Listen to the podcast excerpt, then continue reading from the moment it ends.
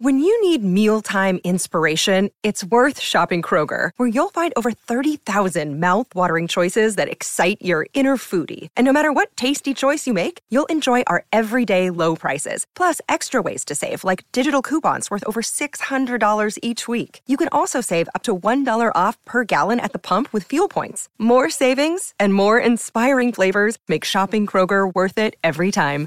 Kroger, fresh for everyone. Fuel restrictions apply. No one is, is, is, is, is more locked in. From Thursday to Monday, no one is more locked into the NFL than First and Pod. Hosted by Danny Parkins and Andrew Fillipponi. All right, welcome into First and Pod. Danny Parkins, Andrew Fillipponi. I host afternoons on the score in Chicago, Pony afternoons on the fan in Pittsburgh. We go over every game, every team, every week. We are coming to you after a thrilling Bears win over the Panthers.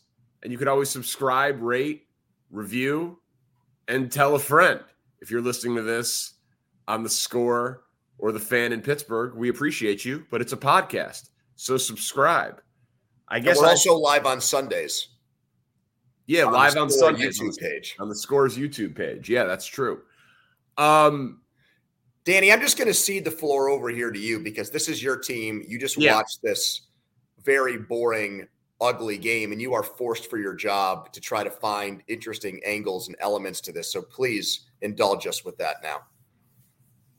I'm glad that the White Sox and Cubs are so interesting for different reasons right now because this game would not be able to carry us a week and a half until the next Bears game. Like I'm just so ready for Justin Fields to be back. Tyson Bagent had four turnovers last week, and I thought he arguably played worse in this game than he did last week, even though there were no turnovers. And I know that's ridiculous, but they were just so conservative, and there, there's absolutely no threat of him making a play at any point. His best throw was a fourth and four conversion. The couple times he threw down the field, the ball landed out of bounds. I mean, it was just completely uncompetitive. The Bears defense, for not getting takeaways or too many sacks, I think they only sacked Bryce Young three times in the game. Their defense has been really good for five of the last six weeks, with the exception of when they played Justin Herbert. Like their secondary, when healthy, is actually living up to the vil- uh, the billing of where they drafted the guys. So that's really promising. Their run defense, which was atrocious last year, has gotten a lot better. They just they get their hands on the ball and they don't catch it. They get close to the quarterback, but they don't bring him down. And you know they don't have a difference making athlete at quarterback, and so they needed to win this game because the Panthers are so bad and they have their first pick and it's their best chance at getting Caleb Williams or Drake Maye. And it would have been an embarrassment to lose this game on national television at home, even though this game was barely on national television because that was basically a talk show that Al Michaels and Kirk Herbstreit were doing. I mean, Jason Kelce hung out for the entire second quarter and they were talking about the Eagles and where Travis Kelce is and the tush push and if he's going to retire next year and Eagles culture. Uh, but I couldn't blame them for the programming decision. It was a it was a horribly boring game, and the Bears needed to win, and they did. But I don't think there's too many ramifications on this game going forward because Justin Fields will be back for their next game, and I'm thankful for that. Yeah, the bigger story by far is Carolina. I know that doesn't apply to you tomorrow, but Bryce Young here, they better hope that these check down plays and inability or uh, lack of willingness, unwillingness to throw the ball downfield is because he doesn't trust his offensive line or they just don't have enough weaponry outside of Thielen, who's not even really a downfield threat. But the the alarming thing to me with him is it's the opposite of Stroud when it comes to poise. He looks nervous and jittery on just about every drop back. And the thing that he was uh, drafted for, he went number one overall because we were told by the draft analysts that he was the most accurate quarterback we've seen since like Drew Brees. And I'm not seeing anything close to that. So if that he doesn't airmails the ball, Pony. Like you know, if you're if you're gonna miss, it's almost like you want it to be at the ground. Like he he throws swing passes and screens high. That's just pick six, man. Like the Bears dropped two pick sixes tonight. He threw two pick sixes last week. Like he he airmails them, and I don't know if it's because of his height or nerves or whatever, but he misses high. That's like Jimmy Garoppolo stuff, man. Like a, a lot of balls that can be picked.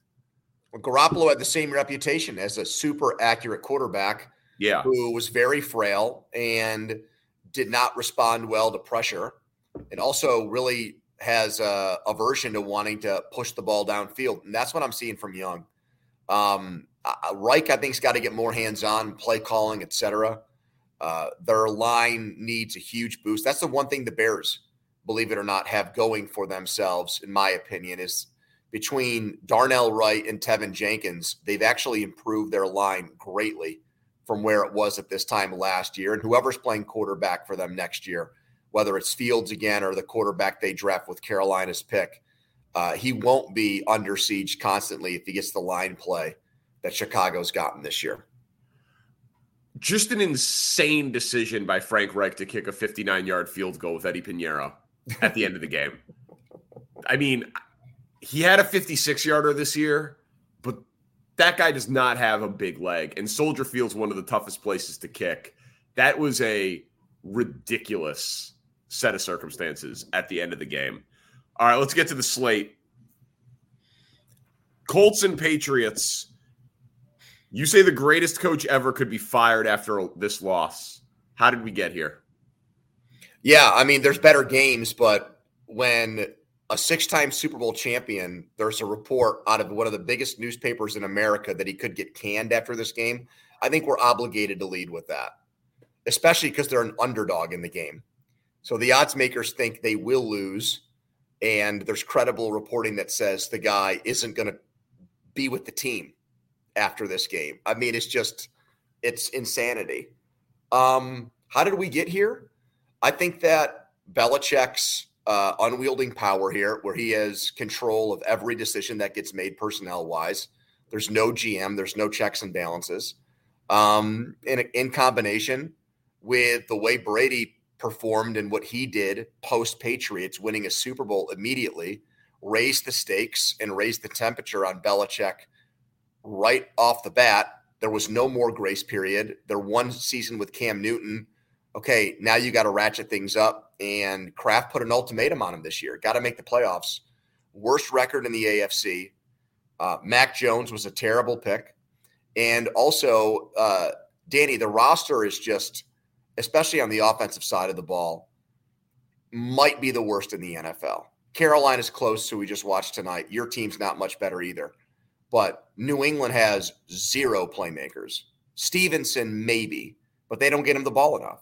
So Bill, the GM, and Bill, the offensive mind, uh, has backed him into a corner here where apparently this is a must win situation for him on Sunday. I know you say it's credible reporting. I just have a very, very, very hard time imagining an in season firing for Bill Belichick. I still don't think he's going to get fired. I think it's going to be framed as some sort of parting of ways with a buyout and we've grown apart and it's time to go our separate ways and we're going to rebuild and Bill isn't ready for that. And you know, like I I I still believe that it it's hard for me to believe that a six-time Super Bowl champion is going to ever be fired, much less in season. So could he I'll- resign and then they still trade him this offseason? I don't think so. But they would still control his rights the same way Peyton retired and New Orleans was still able to trade him. Well, that's retiring. Like if you resign, don't you isn't your contract voided? Well, why wouldn't Peyton have just resigned from the Saints if we're talking about semantics here and then he would have been a free agent? Yeah, I think they have his yeah, rights. Yeah, you, you might be right. You might be right. I mean, so I mean, we've never seen this in the NFL before, but could Kraft basically tell Bill, "Hey, you're done for the rest of the year. I'm going to put you on ice, promote Bill O'Brien or Jerod Mayo to coach the team, and we'll figure out who you're going to coach at the end of the year. I, I'm just, just saying, be- all these things are, I think, somewhat in play because of just how unbelievably bad their season has gone and how much they've failed to meet, which I thought were probably expectations put too high on them internally. But I mean, there's they kicked they kicked Tom Brady to the curb, Danny. I mean, that's really what it comes down to. Well, here. I know that's the that's the thing, right? They're they haven't made a good coaching hire, offensive draft pick, quarterback decision since Tom Brady left. That's a bad combination. You know, like Judon's a stud. Obviously, he's hurt. Gonzalez looked like a good pick, but it's an offensive league, and you went heavy on Mac Jones and ran him back without a viable alternative plan. And your big offensive moves were Juju and Zeke Elliott, and your offensive line is putrid. I mean, it is maybe after the Giants the worst in the league. Yeah, so I, I don't think he's going to get fired after the game, but I'm rooting for it. Yeah, I know you are. 49ers and Jags, best game of the week, in my opinion. What's your take on it? Yeah, I don't think there's any doubt it's the best game, and they're both coming off byes, and the Niners are going to look different. Like my the football X's and O's thing is Chase Young, who's having a good year and is healthy, now actually goes to a team with an awesome defensive line. In Washington, he was around first round picks who got paid but weren't productive. Now he gets to go and line up opposite Bosa and really start to make an impact. He's got Hargrave. Like you know what I mean? Like now now he is on one of the three best defensive lines in football. Although they've underachieved the last few weeks, but yeah, I agree with you. But like those guys are legit studs that he gets to play with. He he played with na- with names who didn't produce. Now he plays with names who does. And so like we know that Brock Purdy was backsliding and we know that they were hurt. But that bye week seemed to come at a perfect time for the Niners. And listen, the Jags have been streaking and they've been hot. And what they did in winning all of those games in a short period of time in all of those different locations was impressive. But this strikes me as a significant uptick in competition for them. And I think that a healthy 49ers team is the best team in the NFL. So I think the Niners go into Jacksonville and win this game. I think so too. Uh, Jacksonville had this game in week two against Kansas City at home, and they lost 17 to 9. So we've seen them already in a situation like this at home, not over in London, uh, lose and frankly not look all that good offensively. I'm going to keep ringing this bell. I think if Purdy plays poorly and the Niners lose, Darnold starts the next game. If it's a four game losing streak and he plays like a C minus game, do you think he plays the next game for sure? Do you think it's 100% given that he's their quarterback with a four game losing streak, with all the players and personnel that they have on the roster, especially if Deebo Samuel plays in this game? 94%. Okay. Remember, I said this. Okay. Okay. Now, is this an informed take? Have you heard a whisper? Uh, no, maybe. Okay. Uh, Giants and Cowboys. Danny DeVito's at quarterback for the Giants in this game. Uh, is Brian Daboll going to pay for this? And is he going to become, I think, the first coach to win Coach of the Year and get fired the next year? I don't think he's going to get fired. This is insane. There should be some sort of investigation into tanking and competitive balance. Tommy DeVito can't throw. He can't throw the ball. I remember when in uh in COVID, the COVID season, when Denver started Hinton, the the Vanderbilt receiver. Like I think it was Wake Forest, but yeah, Randall Wake, Wake Forest, same colors. Yeah, thank yeah. you. And it was like, oh well, this this is not safe. Like this shouldn't happen.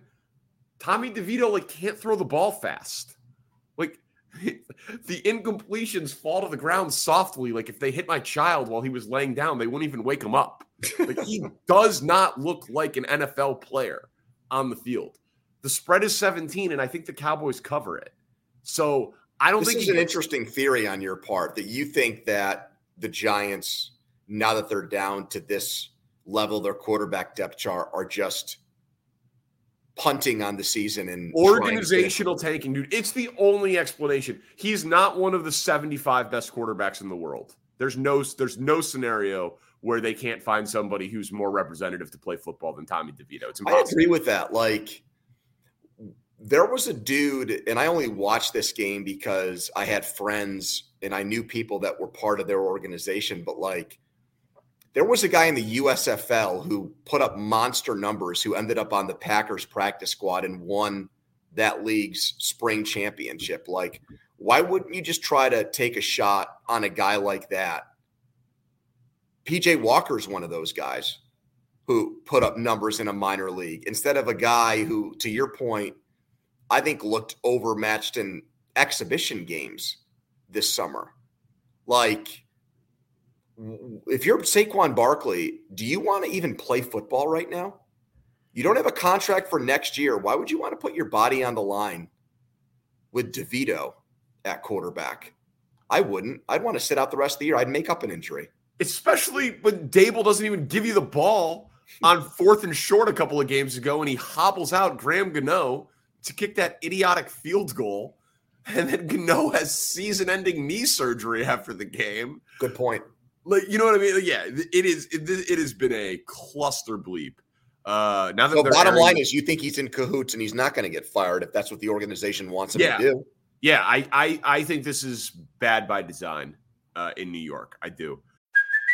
Hey, it's Kaley Cuoco for Priceline. Ready to go to your happy place for a happy price? Well, why didn't you say so? Just download the Priceline app right now and save up to sixty percent on hotels. So whether it's Cousin Kevin's kazoo concert in Kansas City, go Kevin, or Becky's bachelorette bash in Bermuda, you never have to miss a trip ever again. So download the Priceline app today. Your savings are waiting. Go to your happy place for a happy price. Go to your happy price, Priceline. Lions and Chargers. Definitely the second best game of the weekend. Are you buying back into my Chargers? Okay. These are my Chargers and my Lions. I know. This is the Danny Parkins Bowl right here. I'm I hope the game is 50 to 50. I'm really surprised Audacy did not fly you out to LA. Oh, you're surprised by that? I really am. I am, knowing your standing within the company and how much they care about this podcast and – how well things, everything's going. Yeah, thank you. Um, look, have you seen the Charger schedule? I'm sure you have because you are a closeted Chargers fan. They play all their tough games at home and all their easy games on the road.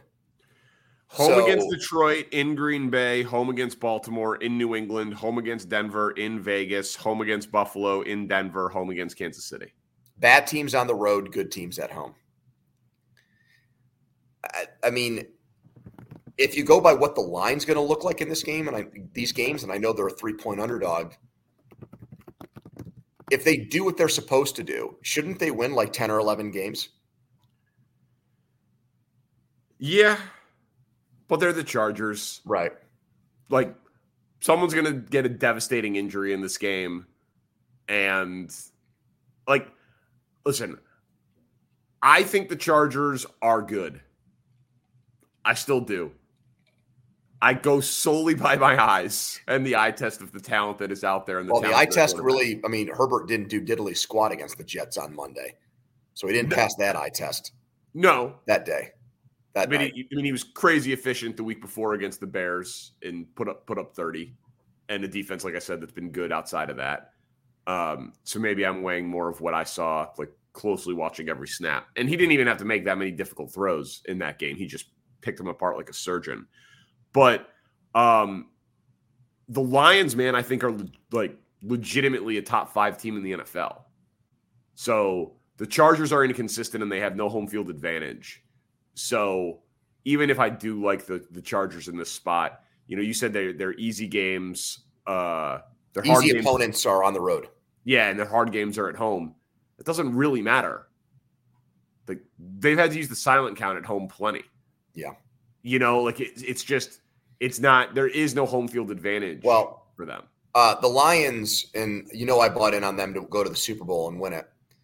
Uh, this game to me is an important one because I don't think they've played well the last two weeks. Obviously, not against Baltimore.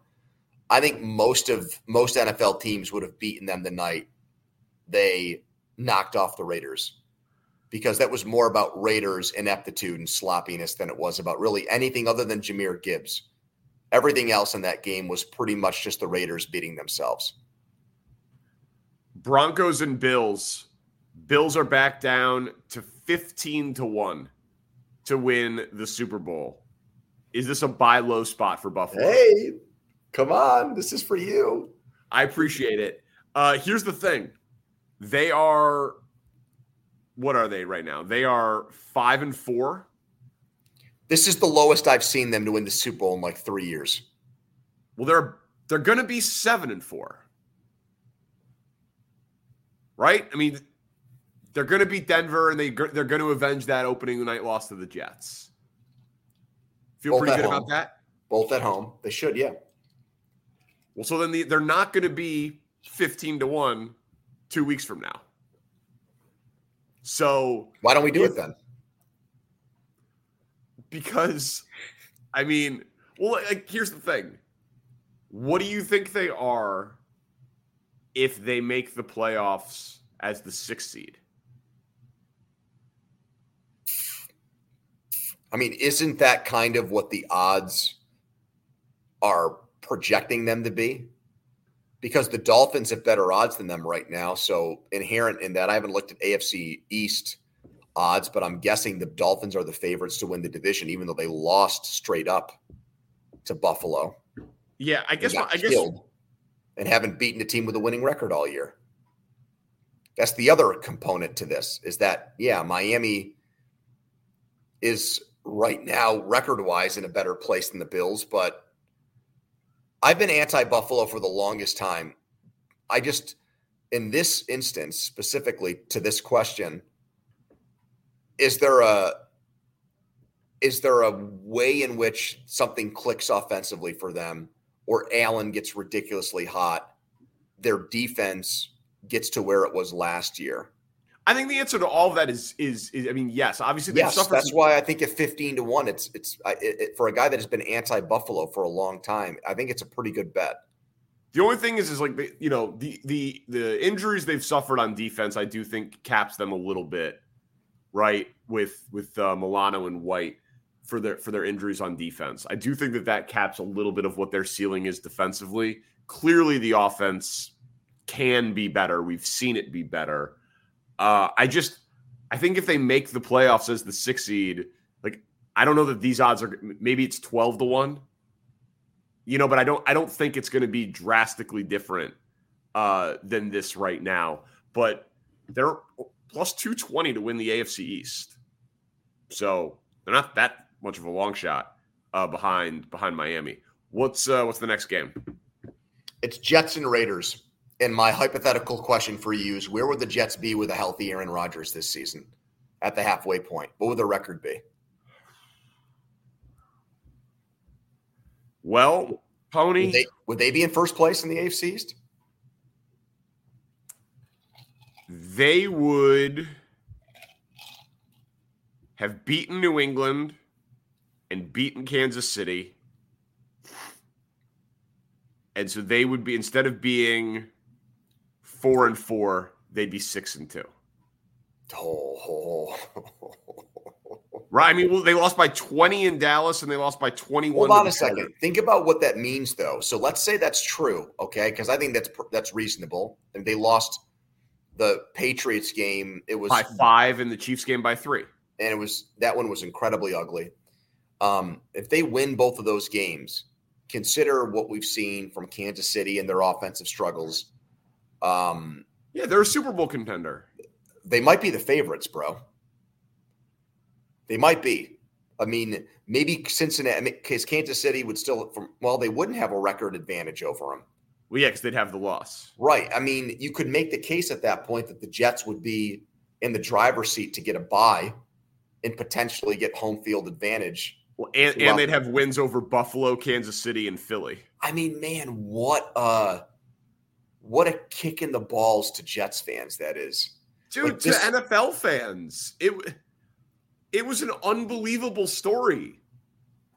I picked them to win the like I I thought Miami was the odd team out in that division before the year. I thought it was Jets, Bills, Dolphins. And I so, thought the Bills were the odd team out. I thought it was Jets and Dolphins. But yeah, we both liked the Jets a lot.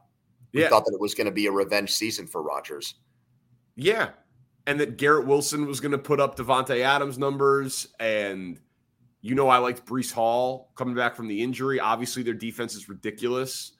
Um, yeah, we we were we were robbed of something. And frankly, I love the conspiracy theory that he didn't rupture his Achilles. What, okay. And and what and what did he do instead? Uh, I don't know. That but but that like there's no way that it's possible for a 40 year old man to even hint and about coming back in a few weeks after having that surgery. So he is lying to us to make himself seem like more of a hero. I love I love the conspiracy theory. Yeah, I'm I'm here for that if that's true. Yeah. Browns and Ravens. This is such a big game for Deshaun Watson. Do you believe in him at all? No. Yeah, me neither. no, I don't.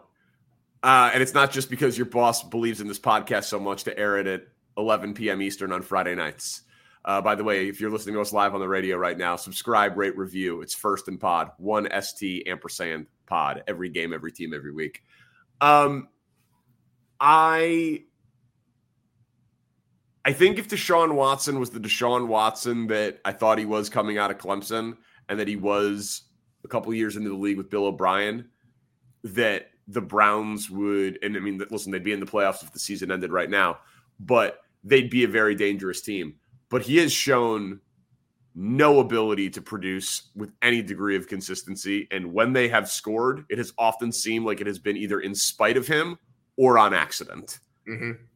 Like Deshaun Watt, like if you if you just could could you put together a 90 second highlight reel of Deshaun Watson plays this year where it feels like he is the top 10 quarterback in the league doing anything special? I don't think you could. I don't think so. And it almost feels to me like I almost feel it almost feels to me like NFL media just wants to pretend like the guy doesn't exist. You know, well, they like certainly don't treat him as a fallen star anymore. Yeah, like it, feel, it feels like if you talk about just the football side of it, you're like ignoring the misconduct no, but, story.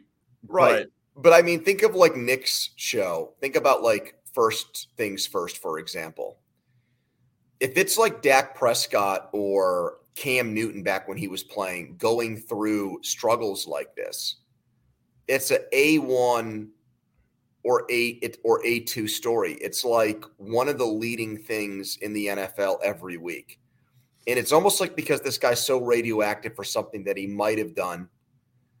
It's just well, like no, then he did. Yeah, I mean he wasn't convicted in criminal no, no, no, no, no. Okay, sure. I don't. I listen. I'm not. I don't know that anything rose to the standard necessarily of criminality, but the the, the sheer volume right. of accusations. Sure, but I, he he is a serial predator of sorts.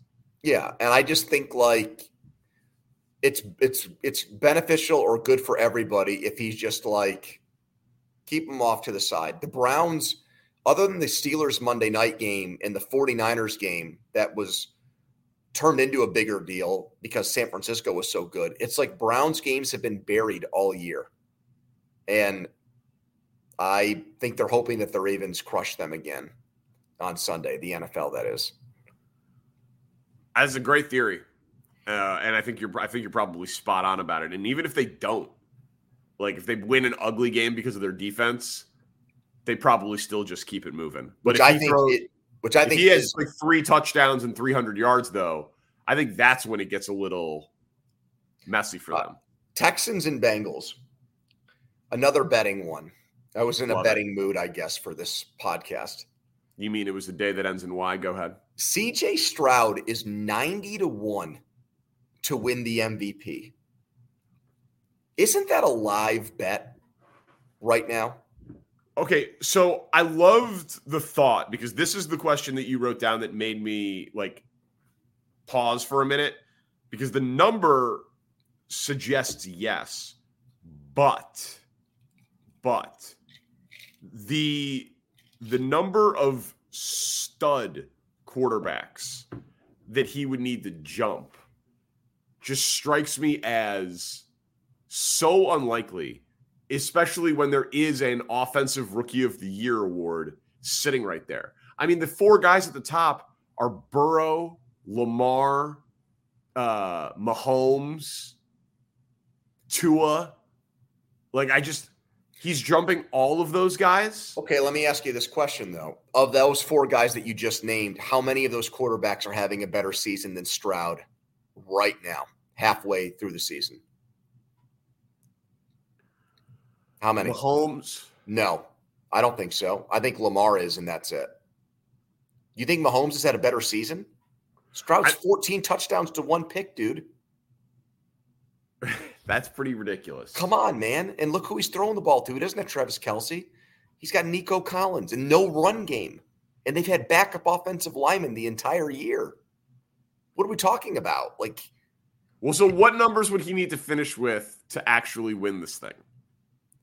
if the Texans make the playoffs and he throws for 30 touchdown passes or thereabouts, I think he's not enough. what?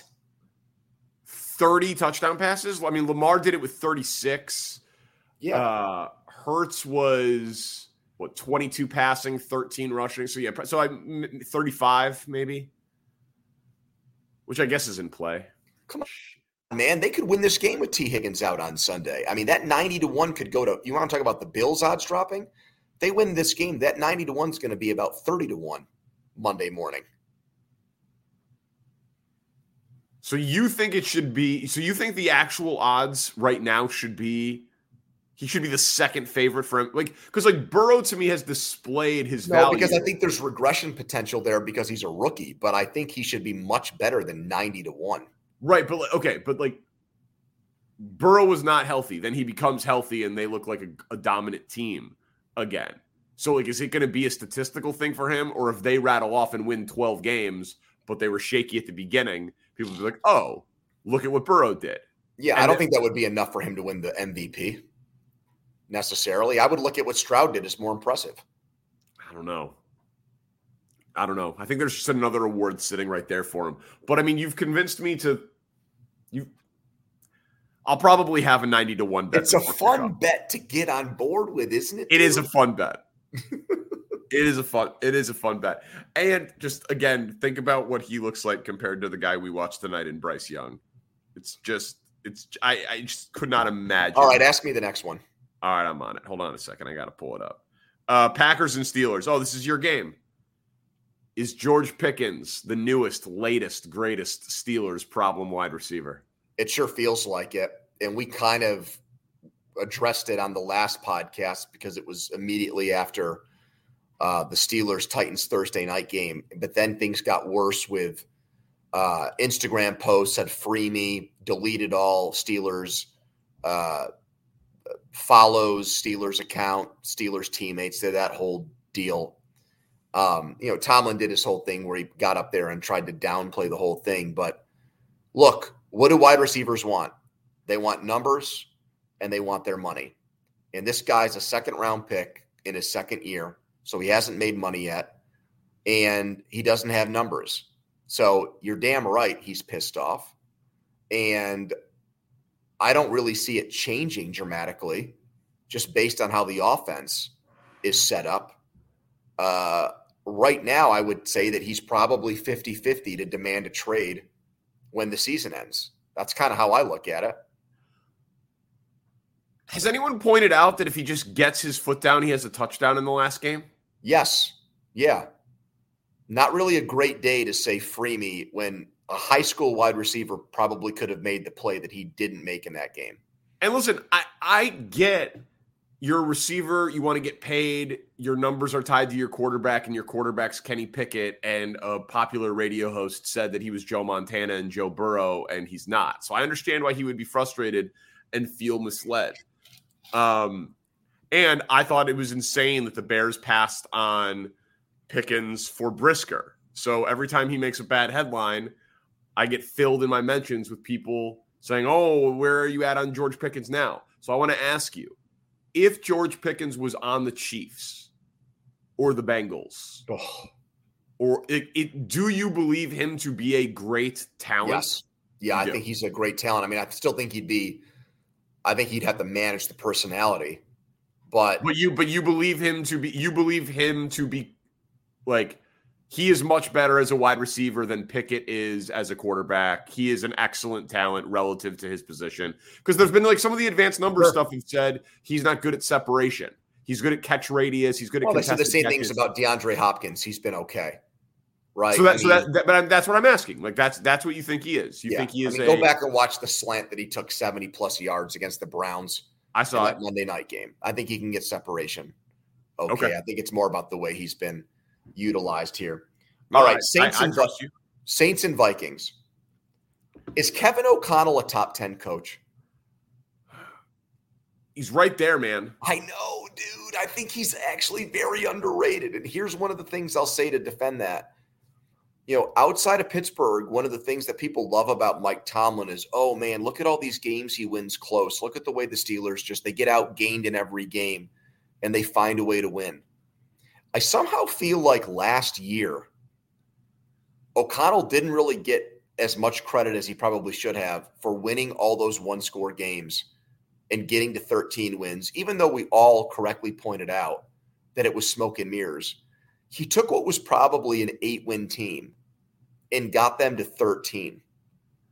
Isn't that what coaching is all about? I mean, he took a team on paper that was average and they produced a great record.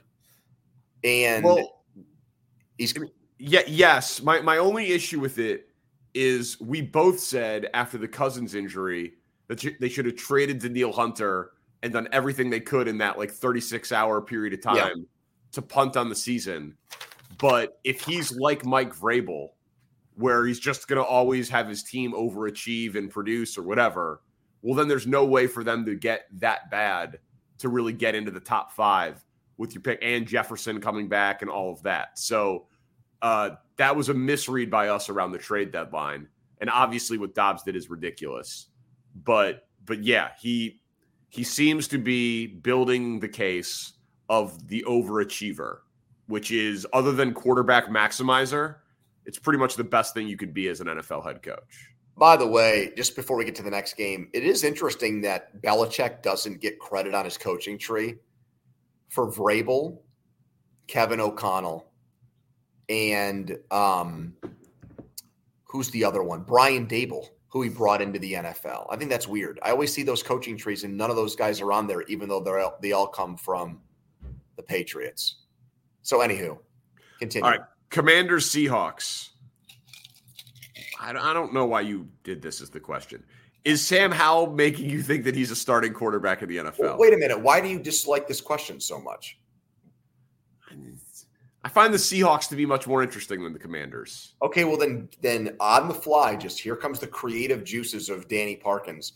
Give me a Seahawks question that is going to trump a discussion about Sam Howell and how he's just on the fringe of is he good or is he not good? I mean, are the Seahawks frauds? That game last week was that game last week was mortifying. Are the Lions frauds? I do not believe so. Same thing happened to them, and Seattle beat Detroit. Okay. So so, so no is the answer to that question. All right, fine. Here, ask me your Sam Howell question. Because I think that I I put this out there because I feel like you are on the fence on Sam Howell, and sometimes I feel like you make a compelling case or attempt to that he actually might be a good quarterback, but he just holds onto the ball too long and gets sacked too much. But there's just some electrifying playmaking that happens with him from time to time. That that that is that is how I feel. that, that is how I feel. I've said it for weeks. I I, I said it before the year. Is he Like- better than Fields? I don't- I, no, No? No. You thought about it? I did You think about it. I did think about it. Well, here, I mean, listen, man, we've seen 31 starts from Fields. So we have a much larger body of work to suggest that Fields is is too flawed. But I listen, I think he's better than Howell because I think a huge percentage of those starts he was in a completely impossible situation around him. And Howell has always had McLaurin and you know, and Dotson and Samuel. And he's had he's had guys that never enemy. dreamed of until until this year. And now he has the enemy. Yeah. Uh, but he does take way too many sacks. But I, I I just want to just say this about him. So if you don't have a top ten quarterback, right, and he'll, I don't think he'll ever be that. So he's not going to be top ten or top twelve. If you can't have one of those guys, you might as well have a fun quarterback. yes. And I and I think he absolutely is fun. Yes, you know, I like- agree with that. Like there is a, and I've said I've compared him to Ryan Fitzpatrick before.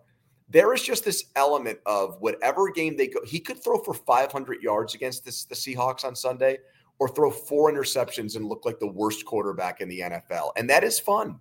I'd like for Kenny Pickett to kind of be like that once in a while. gunslinger. Yeah, I'd sign up for that. Yeah. Yeah. Coaches though tend to not enjoy that. Yes, They tend to like it's hilarious that Ron Rivera is the one that has to stomach this like erratic play from a quarterback because you know it gives him ulcers. Titans Bucks. Is Baker Mayfield playing well enough to start somewhere next year? Same thing. I mean, isn't like I watched that Houston game and the touchdown he threw to Otton right before Stroud orchestrated that last drive, and I'm like, eh, he's probably one of the 32 best guys at his job in the world. You know, like I don't But- I don't think that there is a I don't think that there is a single player that I was more wrong about this year than Baker Mayfield. Like, I mean, listen, I knew he was better than Kyle Trask, and I thought that they were going to trade dudes away and play Trask and try to get Drake Maye or Caleb Williams and tank everything. And then they didn't. And I just still figured that they would be bad. But Baker Mayfield has a three to one touchdown to interception ratio this year. He's good. I mean, he's not great. But I But think, but the problem legit. he has is that they're not winning, and that I think most of the league has made up its mind on him. So Well, I don't think he's going to get a big deal. Um, but they they're the worst running team in the NFL two years in a row. So you know, going into against Tampa, you just have to defend the pass, and so it's not like he like if he played in Tennessee like Tannehill did with Derrick Henry when Derrick Henry was still in his prime, like, he would have been just as effective, if not more so. So let me give you like two options here. He's either Jacoby Brissett this offseason, where he had a good run, but he just ends up being viewed by the league as a backup, or he's a starting quarterback next year for like a team that's trying to bridge a young guy as a starter. Which one do you think it'll be? Is it A or B? B. Yeah. I, I. I, I like. He's I'm just hoping not. He's not going to get a long term deal, but I think he goes somewhere where he is the presumed week one starter, not for a top two pick quarterback, but like wh- like whoever is you know if Bo Nix gets drafted where Will Levis was this year, and you know, it's like, well, we got to develop him. He's got to learn the system, and we're going to wait around a little bit. Like, there's a guy there, and the, the better he plays, the longer they sit the rookie. I think that makes sense for Baker. Last one Falcons and Cardinals. Is Kyler Murray going to screw up Arizona's quarterback draft plans? Yeah. Yeah. I think he's going to. Um, Kyler is not great. Kyler is not consistent, but Kyler is better than what they've had. And they play hard and they play these teams close. And we mocked the Gannon hire uh, in the offseason because of how the Eagles defense uh, finished the year. Mm-hmm. And it might just be a new coach bump And if your whole thing is like, I get my guys to play hard, that often wears out, wears off quickly in pro sports. Like this isn't high school, but it's his first year. And he's just, and now he's getting handed a significant upgrade at quarterback. So, yeah, it wouldn't surprise me at all if they win this game and if they win two or three more in the second half of the year and they end up with the fifth or seventh pick in the draft, something like that. I totally agree with you on that. For the team they're facing, Atlanta, let's tie these last two together. If you're the Falcons and you're going to win too many games to get a quarterback, and your options this offseason are either trade for Kyler Murray or bring in Baker Mayfield, which one would you do? Well, I mean, can I see Kyler the rest of the way? Like I have to answer right now. now without having seen him, if you had to pick one. And I inherit Kyler's contract? Yep. Then Baker. Me too. Because I just think they need someone to spread the ball around to those weapons there in Atlanta. And I think Baker could do that okay. Yeah, and and I just I mean, listen, Kyler is a long ways away from demonstrating that he's a two hundred million dollar football player. Like I don't, you know what I mean? I he's an upgrade. He's good. He's electric. His ceiling is higher than Baker's, but I don't think that. I don't think there's many scenarios where that contract ages well. So yeah, I would take I would take Baker. All right, Spencer Danny. Ray is our producer. We go live on the on 670 The Scores YouTube page after Sunday Night Football. Uh, you can hear this on the fan on Friday nights and on the score on Saturday evenings. But the main thing here is that we're a podcast. The Audacy app, wherever you get your podcast. First in Pod. Subscribe, rate, review every team, every game, every week. Peace.